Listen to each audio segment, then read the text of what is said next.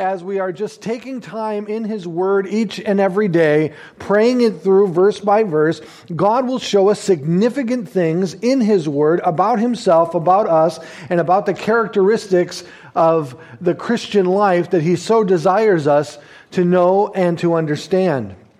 And what I learned this week was somewhat shocking in the sense that I don't know if I saw it in such prominence up until now. And that is the fact that when it comes to the issue of thankfulness and gratitude, it is on the top five most desired characteristics of a Christian. That a Christian should be characterized by thankfulness, by gratitude. And as you think it through, it only makes sense, doesn't it? If you think it through theologically, what other person in the world has what we have to be thankful for as Christians? No one.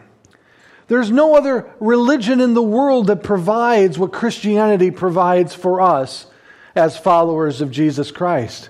We have every reason to be people of thankfulness and of gratitude. And when we live it out the way the New Testament writers desired us to live it out, we discover very quickly that it becomes a tenant, a cornerstone characteristic of the Christian faith. Now, often when people are asked what are the pillars of the Christian faith, they'll often turn to 1 Corinthians 13 and they'll talk about faith, hope, and love. But by the number of times mentioned by the New Testament writers, thankfulness is right there amongst them. It is God's desire that we be people with an attitude of gratitude within a fallen and dying world. It is meant to be a characteristic in our life that is a light unto a world that is dying, a light unto a world that is suffering from its separation due to sin from Jesus Christ. We should be thankful people. And as we come to our text this morning, I discover that Paul, in his writing to the church at Colossae, gives us three choices that we can make today to allow us to become the thankful people that God desires us to become. And they all stem or they all revolve around the person of Jesus Christ. But it is interesting that one scholar over a hundred years ago wrote that he believed that the thankfulness of a Christian's heart, the thankfulness and the gratitude that one walks in, not only has spiritual benefits to it, but also physical and mental benefits to it also. And sure enough, just this week, the Forbes magazine wrote that there are seven reasons that people should desire to be grateful people. And they list seven reasons why individuals should be grateful and the benefits that that gratitude produces within them. Now, again, it's interesting that our world is finally catching up to the Bible, right? The problem is, is that their gratitude is simply based on their circumstances or the objects in which they desire to attach it to, which could be fleeting or it could be uh, temporary in nature, and therefore it won't give them the consistent, sustainable gratitude in which we can carry ourselves in because Christ is immovable, right? He's the same yesterday, today, and forever.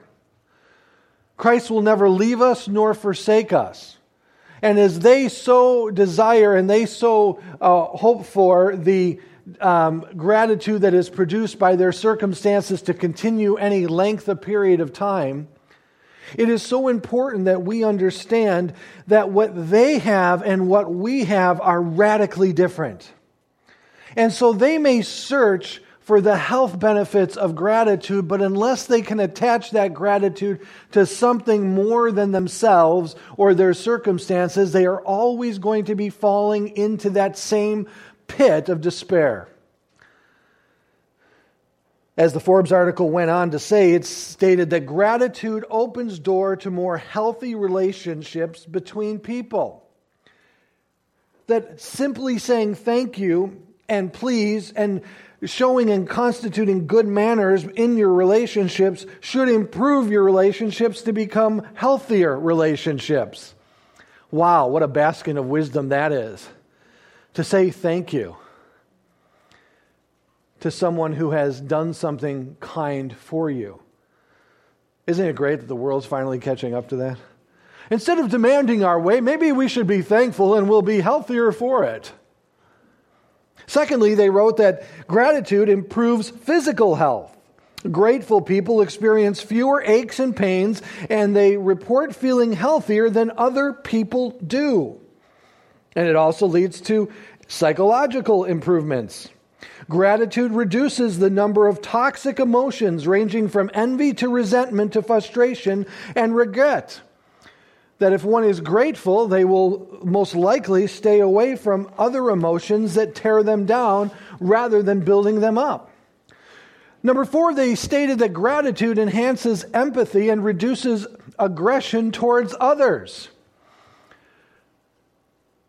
As they wrote, grateful people are more likely to behave in a pro social manner, even when others behave less kind, according to the study done in the University of Kentucky. Number five, grateful people sleep better at night. They discovered that writing in a gratitude journal each and every day before going to bed improves your sleep habits. And number six, they stated that gratitude improves the self esteem specifically when it comes to athletes trying to accomplish and to maintain optimal performance as one participates within their sport. And lastly, that gratitude increases mental health or mental strength. For years, researchers have shown gratitude not only reduces stress, but it also plays a major role in overcoming traumas. And again, I think of the individual who wrote over 100 years ago, who saw the benefits of gratitude in the life of the believer. Again, the difference is clearly stated for us in the scriptures. Our gratitude comes through Christology, the understanding of who the person of Jesus Christ is and our relationship with him through him to God the Father. And for them, their gratitude is often simply attached to their circumstances of life, their desires and self wants being fulfilled, etc. And one is stable the other is not. But when we go through the New Testament, and we count the number of times that God desires his followers to be individuals of gratitude and thankfulness, you discover very quickly that, again, as I stated several times already, this is a cornerstone characteristic of a Christian. And I desire that it be a cornerstone characteristic of an individual here at our church and as our church comes together in community and collectively together. We need to be thankful and express that thankfulness through our praises to God. Express that thankfulness through our generosity towards one another and our love towards one another to express that thankfulness in the humility in which we carry ourselves rather than in the pride and the entitlement that the world would say that needs to be uh, found within the individual life. It's important that you and I understand that this was a key component to the health and the unity of the church in which Paul is writing to. And as he is moving through chapter 3 of Colossians, like his other epistles to the other churches, specifically Ephesians, we get theology the first couple of chapters, and then he moves into practical application and how these things are to play out amongst us. And when we come to the book of Colossians specifically, he starts in chapter 1 with the exaltation of Jesus Christ, stating that Jesus Christ must uh, place within a person's life in a position of preeminence over everything else. That not only is, our, is he our Savior, but he is also our Lord. And he is the one who's to occupy, as we stated metaphorically, the throne of our hearts. So as we move through the book, and Paul is ex- ex- explaining the exaltation of Christ in the life of the church and the believer due to all that Christ has done for us on our behalf. He comes to chapter 3, speaking to the individual first and foremost, talking to, to them about taking off the old life and putting on the new life in Jesus Christ. A characteristic trait of the Christian faith is that once we become a follower of Jesus Christ, receive Him as our Savior, are born again, the old life dies, and we now enter into a new life given to us by Him. And a characteristic of that new life should be love, faith, hope, and thankfulness. Key components of this new life. So he instructs the individuals to put on the new life and therefore taking off the old life and the old habits in which that life brings. And we find that in verses 1 through 11 of chapter 3. But then, as he gets to chapter, uh, verse 12 of chapter 3, he then moves into not only the individual's role within the church, but how the church and the individual uh, unify themselves together within the church based upon the thankfulness of the heart of the individual and that thankfulness revolving around the person of Jesus Christ. And so, therefore, there's not only individual application, but there is collective application also that we find amongst these verses. And let us read up to verses 15, 16, and 17, which we'll be looking at specifically, where our three choices are found but let us begin at the beginning of the thought in verse 12. Again, any verse must be kept within the context of the verses that precede and succeed it to truly understand what that verse is trying to say. Taking a verse out of the context in which it originally was written allows for the, the problematic interpretation of it because now it is subjected to the reader's thinking rather than the, the writer's original intent. So when you find a verse and you find that its application is somewhat um, concerning, or you find that, oh, I don't know if that's actually what it's saying, then go back to the source and find the context in which it was originally written to find out if that interpretation actually fits the context of what it is written within. Now, there are three contexts that you need to be concerned about. I've made an argument in some papers I've written that there are five, but let's just talk about the three first and foremost. There is the context, first and foremost, of the chapter in which the verse is found in. So, starting at the beginning of the chapter and reading to the end of the chapter is a good place to start to find the context. The second context is found within the entirety of the letter. How does the verse and my understanding of that verse uh, coincide with the context of the beginning of the letter to the end of the letter? Does it coincide with what the author is originally intending to write? Does this make sense? Is it a progression of thought that can be traced from the beginning of the letter to the end of the letter? That's the second context that must be considered. But there's a third context that often is negated or neglected due to the fact of their misunderstanding of the Bible in its entirety. God chose to reveal himself through the Word of God in a unique way. Through 66 different books by 44 different authors, authors over a 1500 year period of time. So, the third context that we must be concerned with is the context of the entirety of the Bible. How does this verse interpret or play out in the entirety of Scripture? And therefore, we see how it begins and we see how it ends in Revelation, and we get the understanding that there's a thought, there's a consistency, because ultimately, the Word of God, written through the hands of individuals, is all authored by the Spirit under His authority, and therefore we have one common author, God Himself, working through the individuals, allowing for consistency amongst the 44 different authors over the 1500 year period of time within the 66 books of the Bible in which we currently have today. Did you get all that? Because there's no way I can repeat it. So let us start in verse 12.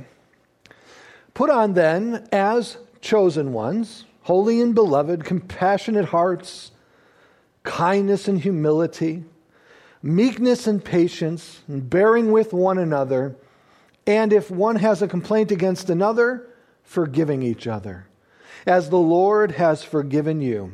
so you also must forgive. And above all, put on love, which binds everything together in perfect harmony. And now we come to the verses we'll look at. As he now moves from an individual application to an individual slash collective application, it's, you can find that in the Greek grammar. And let the peace of Christ rule your hearts to which indeed you were called in one body, and be thankful. This is verse 16. Let the word of Christ dwell in you richly, teaching and admonishing one another in all wisdom, singing psalms and hymns and spiritual songs with thankfulness in your hearts to God. Some of your translations may say grace. I do believe thankfulness is a better rendering of the Greek word that is used there, aplesia.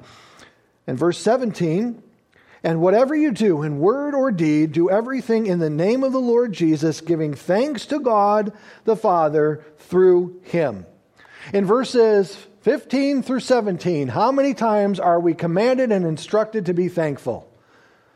Dun, dun, dun, dun, dun, dun, dun, dun, dun, dun. Three times three times, all predicated on three choices that you and I can make today that all stem and revolve around the person of Jesus Christ. Let us take a look and begin in verse 15 where it says let the peace of Christ rule Colossians 3:15 and let the peace of Christ rule in your hearts to which indeed you were called in one body and what be what thankful the first thing that we need to understand is what is meant by the peace of Christ. It's the only time this phrase is used in the entire New Testament. And I agree with those that it is synonymous for the peace of God. And the reason that Paul is using Christ uh, in place of the word God is because of his desire to place Christ in a preeminent position within the life of the believer, but also reaffirming his deity that Jesus Christ is God. And they are one and the same. He is the second person of the Holy Trinity. So the peace of Christ is equal to the peace of God that is mentioned throughout the New Testament. And this peace was first spoken about by Jesus himself. When the disciples learned that he was about to depart and to leave them, they were concerned, they were afraid, they were worried, they were anxious. And of course, their actions indicated that by them departing and going back to their old lives after he died and was put into the tomb and laid there for those three days. But Jesus promised them in John 14 27, Peace I leave with you, my peace I give to you, not as the world gives do I give to you. And let not your hearts be troubled, neither let them be afraid. So the promise in which he made to them that when I leave, I will give you my peace. And it is not a peace that the world has, it's a peace that I personally give to you. It is a peace that Jesus Christ is speaking of that first and foremost brings us as we come to Him, as we are born again within Him, we receive a peace with God the Father through Christ Jesus. Because the Bible clearly teaches that before we were Christians, we were at enmity with God. And that the wrath of God was uh, poised and placed upon us. But Christ came. That whomsoever believes in him shall not die, but have everlasting life. And when we turn to Christ, and we receive him and we repent of our sins and we believe on him for eternal life, for faith, um, for eternal life is given by faith of faith alone in Jesus. Jesus says, I will give you a peace. And that peace begins with a peace with God the Father. You cannot begin to have the peace of God until you first have peace with God. It's impossible. You cannot have the peace of God and first, until you first have the peace that comes through Christ with God. And then, as that relationship with God the Father is reestablished through the mediation of Jesus Christ, We now, therefore, can receive the peace of God that guards our hearts and minds during our everyday life here on this earth. It allows the peace of God, as Paul is writing here to us, and let the peace of God rule in your heart. The word rule there is the word, a word, I like to use the word umpire your heart. Let it reign over the uh, decisions. Let it reign over the interaction. Let it reign over your relationships. Let it reign in the sense of uh, guiding you and giving you strength in your times of need. Let it umpire your heart, and we'll come back to that in just a moment. Allowing us then to have peace with one another in the body of Christ, but also having peace in the manner in which one proceeds and walks forward with God through troublesome times in which we face as believers in Jesus Christ. As one wrote, and he did so so eloquently, he says, It means to be assured and confident and secure in the love and care of God. It means to know that God will take care of us no matter what the problem or circumstance might be. It means to absolutely uh, assured that God will allow nothing to swamp us or to defeat us God will strengthen, encourage, guide, sustain, deliver, save, provide, and give real life both now and forever in and through the person of Jesus Christ. But here's the deal within the Greek grammar, this is a choice that we make. We make the choice to allow the peace of Christ to rule our hearts or to not. And this choice is a choice that we find throughout the Old and New Testament. It is a choice that we make. Notice that Isaiah stated in Isaiah 26 3, You keep him in perfect peace whose mind is stayed on you. There's the decision because he trusts in you. And again, notice what Jesus said in 1427 Peace I leave with you, my peace I give to you. Not as the world gives, do I give to you. And let your heart not be troubled. Here's the choice. And neither let it be afraid. Choice number one that leads us to thankfulness is to allow the peace of God to reign in our hearts. Today, we live in a society that feelings have become everything, hasn't it? Today, individuals are they struggle with ascertaining what is true and what is real and authentic. And therefore the litmus test anything that is true real or authentic is simply de- devised upon the manner in which a person feels. So if it feels right it must be what? Right and this is how we have degraded the understanding of truth within our society. In fact, just two Thanksgivings ago, I was at the kids' table because I just got to the adults' table this year. I'm really happy about that. I thought maybe I was going to get a t shirt or they were going to have a little party for me afterwards, but they didn't. Um, really sad about that. Um, but that being said, as I was sitting there at the kids' table and I was talking to others who had been banished to the same table, um, we were talking about how an individual ascertains what is true. And in my witnessing with them, they're all in their 20s, uh, I asked them, now listen, if you discover a piece of information, how do you go about discovering if it is true or not? And you know what? They could not give me their methodology for the manner in which they determine if something is true or false. Because that kind of critical thinking, that kind of reasoning has been very much degraded over our, in our society for the last 10 to 15 years. But the Bible tells us clearly that in Christ we can have authority over our feelings and emotions. The Spirit of God allows us that privilege. We can make the choice to allow the peace of God to rule in our heart or to run to fear and to worry and to anxiety and so forth. We can choose to trust Christ and have faith in Him in our each and everyday life, or we can run to fear and allow that fear to guide us and to lead us through our situations and our circumstances day on and day out. It's a choice. And we need to make the choice today to allow the peace of God to rule our hearts as Paul has instructed. So, how is that peace of God obtained and maintained? Well, Paul tells us in Philippians 4 4 through 7 that this peace is given to us through prayer. Rejoice in the Lord always. Again, I say, rejoice, he writes, and let your reasonableness be known to everyone. The Lord is at hand. Do not be anxious about anything, but in everything, by prayer and supplication with thanksgiving. Notice there's that word again, thanksgiving. Let your requests be made known to God, and what will happen? The peace of God, which surpasses all understanding, will guard your hearts and your minds in Christ Jesus.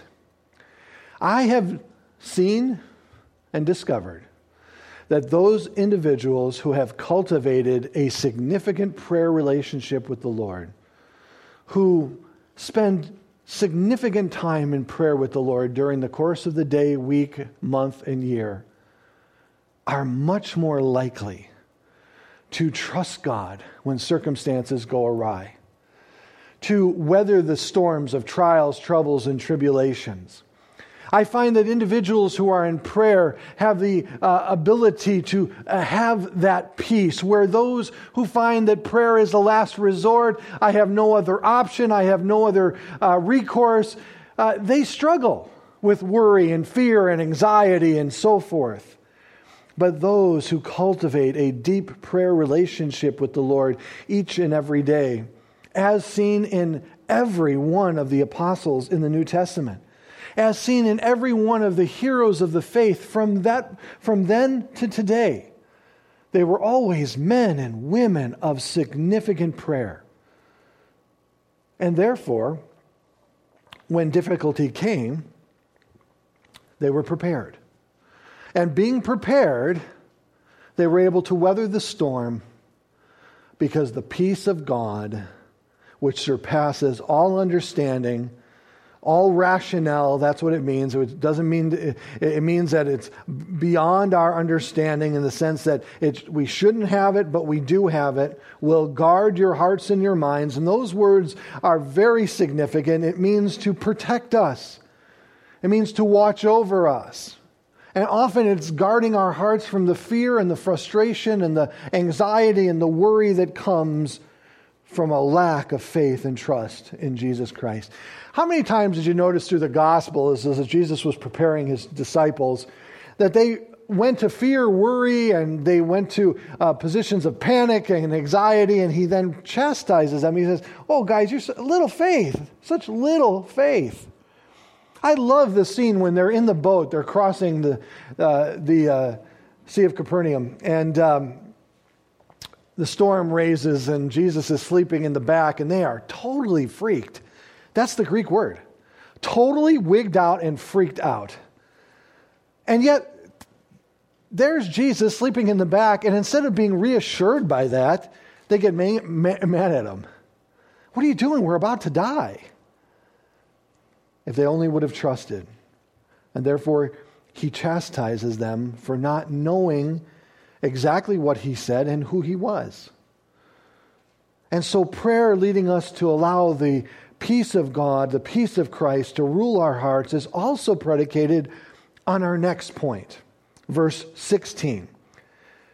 And let the word of Christ dwell in you richly, teaching and admonishing one another in all wisdoms, singing psalms and hymns and spiritual songs with thankfulness in your heart. We need to cultivate a deep, abiding relationship with Jesus Christ. We do that by getting to know Him and His promises to us by reading the Word of God. And so Paul now makes a declaration and he says, Let the Word of Christ dwell in you richly, teaching one another, admonishing one another in the wisdom of the Word singing songs and hymns and spiritual songs. Why? Because of the thankfulness that is within your heart. From the beginning, God wanted his people to know that his word was a source of strength that would lead us to a right understanding of him and also a right understanding and perspective of our circumstances of this world. From the beginning, he wrote such as these words in Deuteronomy 11 18. You shall therefore lay up for you these words of mine in your heart and in your soul, and you shall bind them as a sign on your hand, and they shall be frontlets between your eyes. Or the psalmist wrote in Psalm 119. We'll read the whole thing. No, I'm just kidding. Verses 11 through 12 I have stored up for you words in my heart that I might not sin against you. Blessed are you, O Lord. Teach me your statutes. And Peter asked us to crave the word, and he said, like newborn infants, long for the pure spiritual milk that by it you may grow up into salvation, if needed, if, if indeed you have tasted that the Lord is good. Now he says, Let this word dwell in you richly. Interesting word that he uses there. It is a word for an individual who is moving into a new home, believe it or not.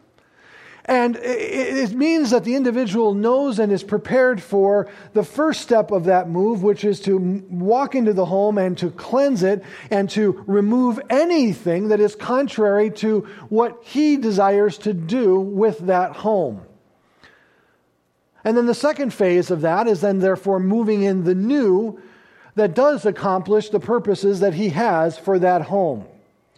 And so Paul is writing to us and he is saying this to us allow the Word of God to clean you out and then to instill the new within you, transforming you from the inside out, renewing your mind, transforming your mind through the Word of God, and therefore allowing it to dwell in you richly.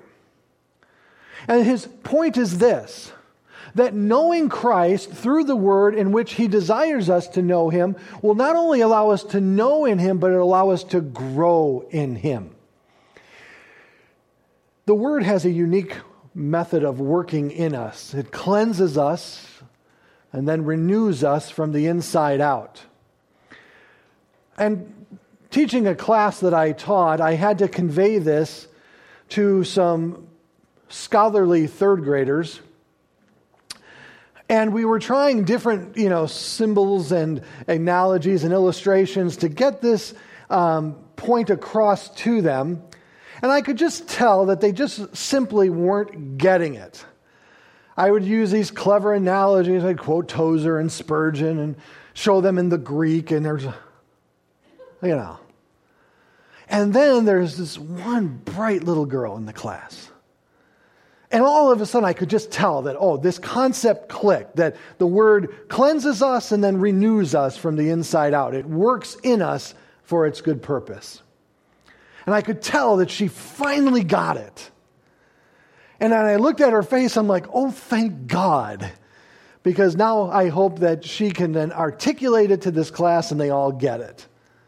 And so I asked her, I said, So, what is your understanding of the work of the Word of God in your lives?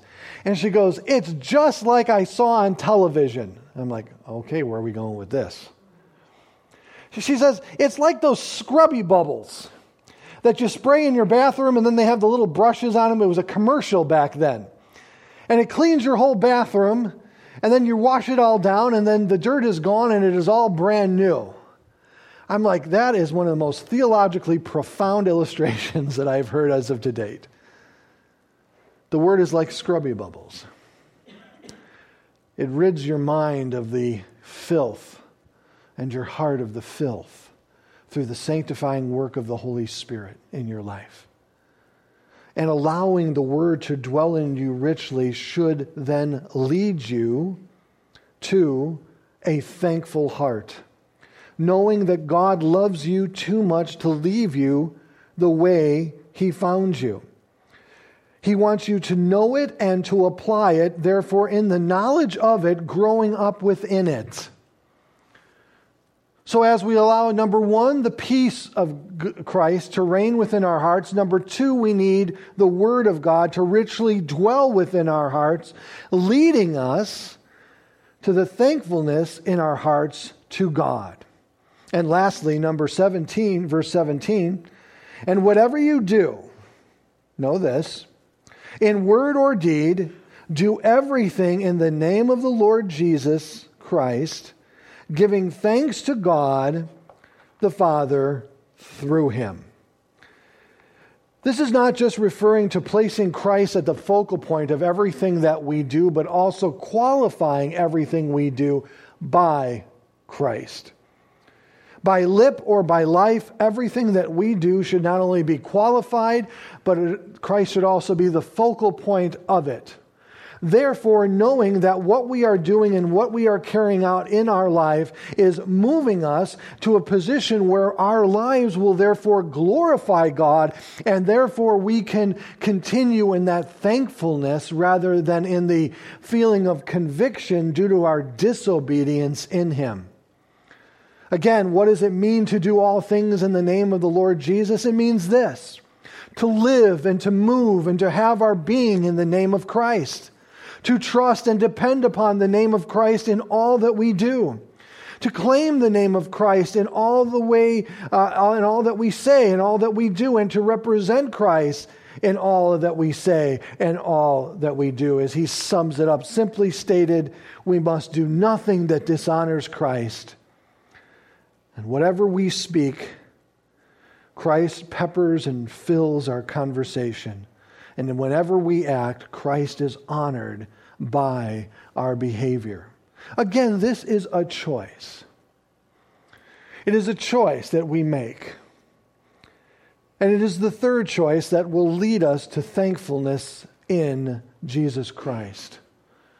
Making the choice to allow the peace of God to rule your heart. Making the choice to allow the richness of God's word to richly dwell within your life Allowing, therefore, and making the choice as a believer to do all that you do unto the glory of God, as Paul will write later in Colossians whatever you do, work heartily as for the Lord and not for men, knowing that from the Lord you will receive the inheritance as your reward. You are serving the Lord Jesus Christ. These are three choices that we can make to allow the thankfulness that God desires us to have to be carried within us and to govern our lives. Now, let us be honest, there are things that are constantly wearing against our, th- our thankfulness. This world is constantly throwing things at us and creating a profile of a person that they believe will ultimately be led into joy and happiness, and only to discover that there's emptiness in the wake of that existence.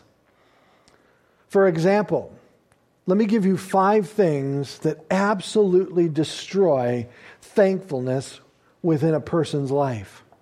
Number one, it's selfishness.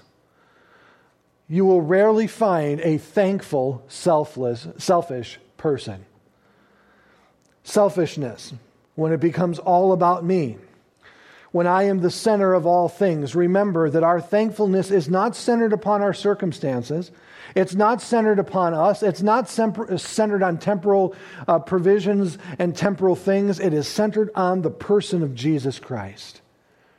Number two, if we carry ourselves in the mindset of entitlement, we are rarely going to be thankful for what we have. When we feel and believe that everyone owes us something, rarely will we uh, carry ourselves in a manner of or an attitude of gratitude throughout this world. Number three, a critical nature. If we have a critical attitude, a critical nature towards other people, rarely will we discover thankfulness and live as a person of gratitude. Number four, I think, is huge, especially today. Individuals who will never find thankfulness are individuals who can never find contentment. And therefore, they are discontent in all that they do. I again believe, based on the teaching of the Word of God, that being content is a choice that you can make today. To be content in what you have, and to be therefore grateful and thankful for what you have. And I would point you to Philippians chapter 4, where Paul shows us very clearly that contentment is a choice that we can make and we can stay within if we choose to do so. But if we continue in discontentment, as individuals.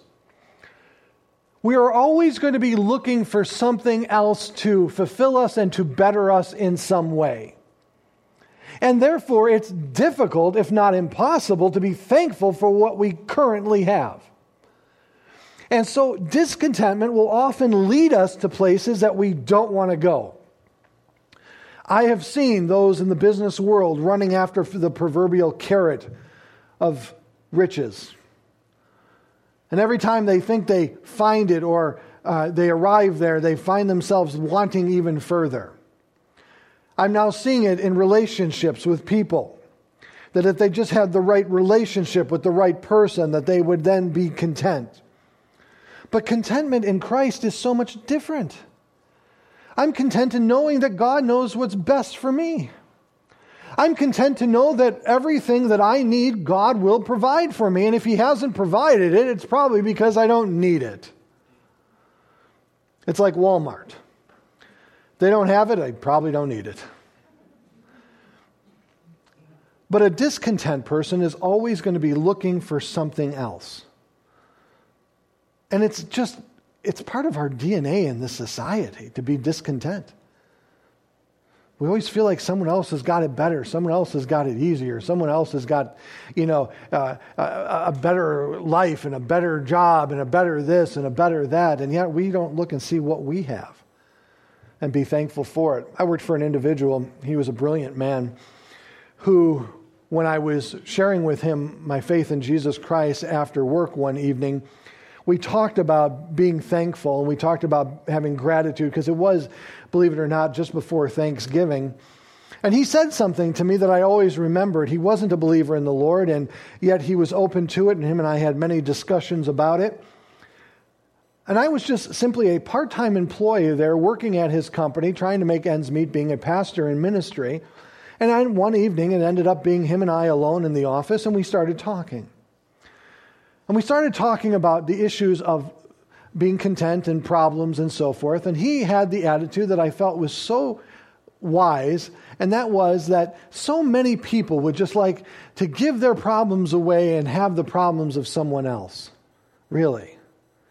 He said, think about it this way.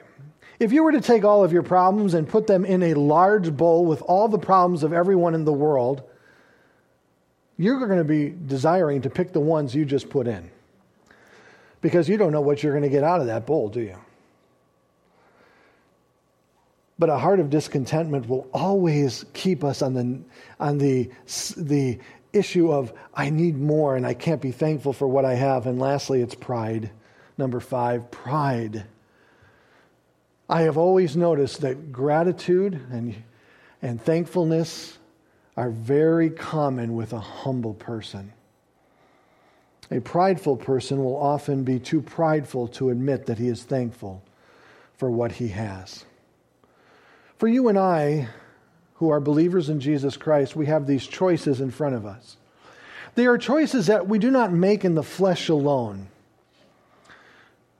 But God has given us the grace and He has given us the Spirit to make these decisions, to allow the peace of Christ to rule in our hearts and to supersede the fears and the worries and the anxieties that our feelings will render at those moments of difficulty, trial, and trouble and tribulation.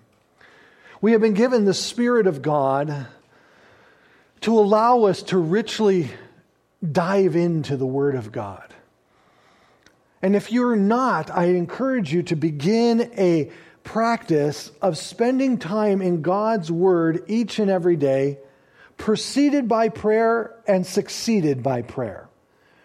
Take the moment in the morning or in the afternoon or in the evening, a time where you have some time to yourself, turn off the television, open God's Word, take some time to pray and say, Lord, speak to me through your Word, through your Spirit and allow that time of prayer to cultivate your heart, to allow it to prepare it to receive God's word, and then begin to read the word of God. Well, Pastor, where do I begin?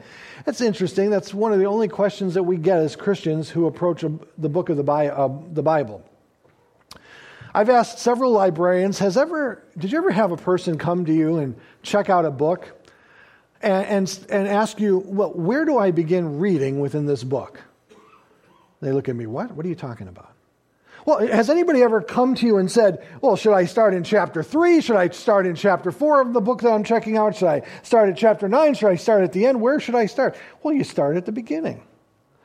What great advice from the, theo- the, the scholarly librarian. Start in Genesis. Understand all that God has done and who you are as created in the image of God. And then read right through it. Well, what happens when I get to Leviticus? You'll make it, others have. What happens when I get to the genealogies? Memorize them. There will be a test. But start making your way through the Bible at least once or twice in your lifetime to get the whole picture. Start reading a chapter a night and just work through it and allow the Word of God to richly dwell within you, therefore, leading you in your deeds and in your words to honor Christ with all that you do. And if that's not enough, I'm going to leave you with one verse that settles the argument totally. I could have started with it and we could have gotten to breakfast earlier. But there's a verse in the Bible that allows us to make thankfulness a priority within our life because it is so clearly stated that anybody who reads it will understand that this is what God desires for you. Turn in your Bibles to 1 Thessalonians 5:18. 1 Thessalonians 5:18.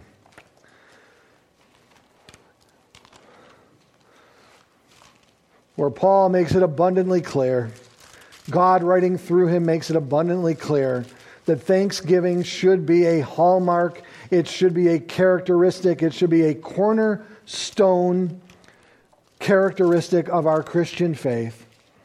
In 1 Thessalonians chapter 5, verse 18,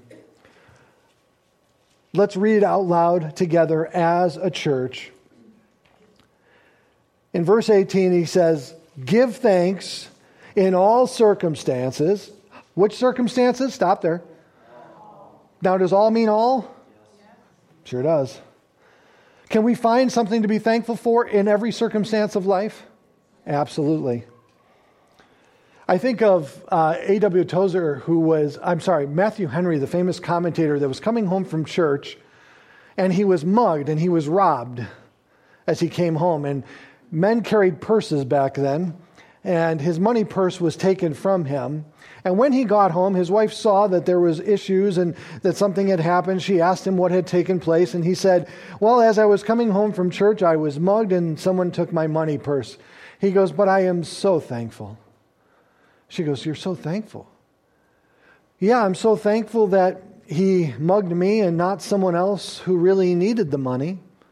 I'm so thankful that it was me who was mugged and yet he did not kill me. I'm so thankful that it was only my money purse in which he stole. Well, why are you thankful for that? He goes, Because I just took the last of the money out of it and I spent it and there was nothing in it. And I'm thankful for that. So, in all circumstances, we can be thankful. Now, here it is. Let's all get this. For this is the will of God in Christ Jesus for you. Do we need to go any farther? God's will for us is that we be thankful people. We can make three choices today to become those people by allowing the peace of God to rule our hearts, to allow the Word of God to uh, dwell in us richly, excuse me, and allow the deeds and the, and, the, and the words in which we speak to glorify God in everything that we do. And for next year, this is going to be a cornerstone verse for this church. Psalm 100, 4 through 5. Enter his gates with thanksgiving and his courts with praise. Give thanks to him, blessed his name. For the Lord is good. His steadfast love endures forever, and his faithfulness endures to all generations. Father, we thank you for Jesus Christ. We thank you, Lord, that because of what he has done, we can be thankful individuals walking in an attitude of gratitude always towards you. And Father, we know it's your will But anything that you instruct us or command us to do, you give us the ability to do through your grace and through your Spirit. And so, Lord, I pray that not only us as individuals would be thankful, always looking for something to be thankful for, regardless of our circumstances, regardless of the scenario in which we find ourselves, because our thankfulness is attached to Christ, to allow that thankfulness to endure through the trials and troubles and tribulations that we face in this world. And therefore, let us become a church of thankfulness, Lord. I pray, Lord, that each and every Sunday, each and every Wednesday that we gather, we would be thankful for all that you have provided us, all that you have blessed us with, all that you have, your faithfulness towards us. And that, Father, again, we would just allow that thankfulness to govern and reign within our hearts. Father, I just pray that if there's anyone here today who's struggling with being thankful, who just doesn't know how they possibly could ever be thankful, I pray that they would see that it's not because of the circumstances. It's not because of the situation that they find themselves in. It's because of you. And as a believer in Jesus Christ, this is the worst it's ever going to get for us. Heaven's going to be so much more glorious and, and, and wonderful. And so we have a lot to look forward to, and for that we can be thankful. We can be thankful that Jesus Christ came and died for our sins, that we can have a relationship with God and enter into His Word and enter into the privilege of prayer and to serve Him and to glorify Him through our lives. We can be thankful for that. We can be thankful through all circumstances, Lord, because of Jesus. And it's in His name we pray this, this morning. And we ask this now. Amen.